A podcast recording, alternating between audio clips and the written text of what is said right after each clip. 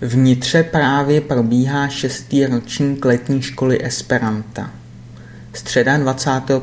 července 2012. Přibližně 250 lidí se tento týden sešlo v západoslovenské Nitře na šestém ročníku letní školy Esperanta. Akci již tradičně pořádá slovenská organizace EAL, která zároveň provozuje Lemu, největší portál pro bezplatnou výuku Esperanta. Sraz byl slavnostně zahájen 21. července a bude zakončen 29. července. Kromě samotné výuky probíhají i doprovodné kulturní akce a přednášky na rozličná témata. Na setkání vystupují také některé esperantské skupiny a hudebníci.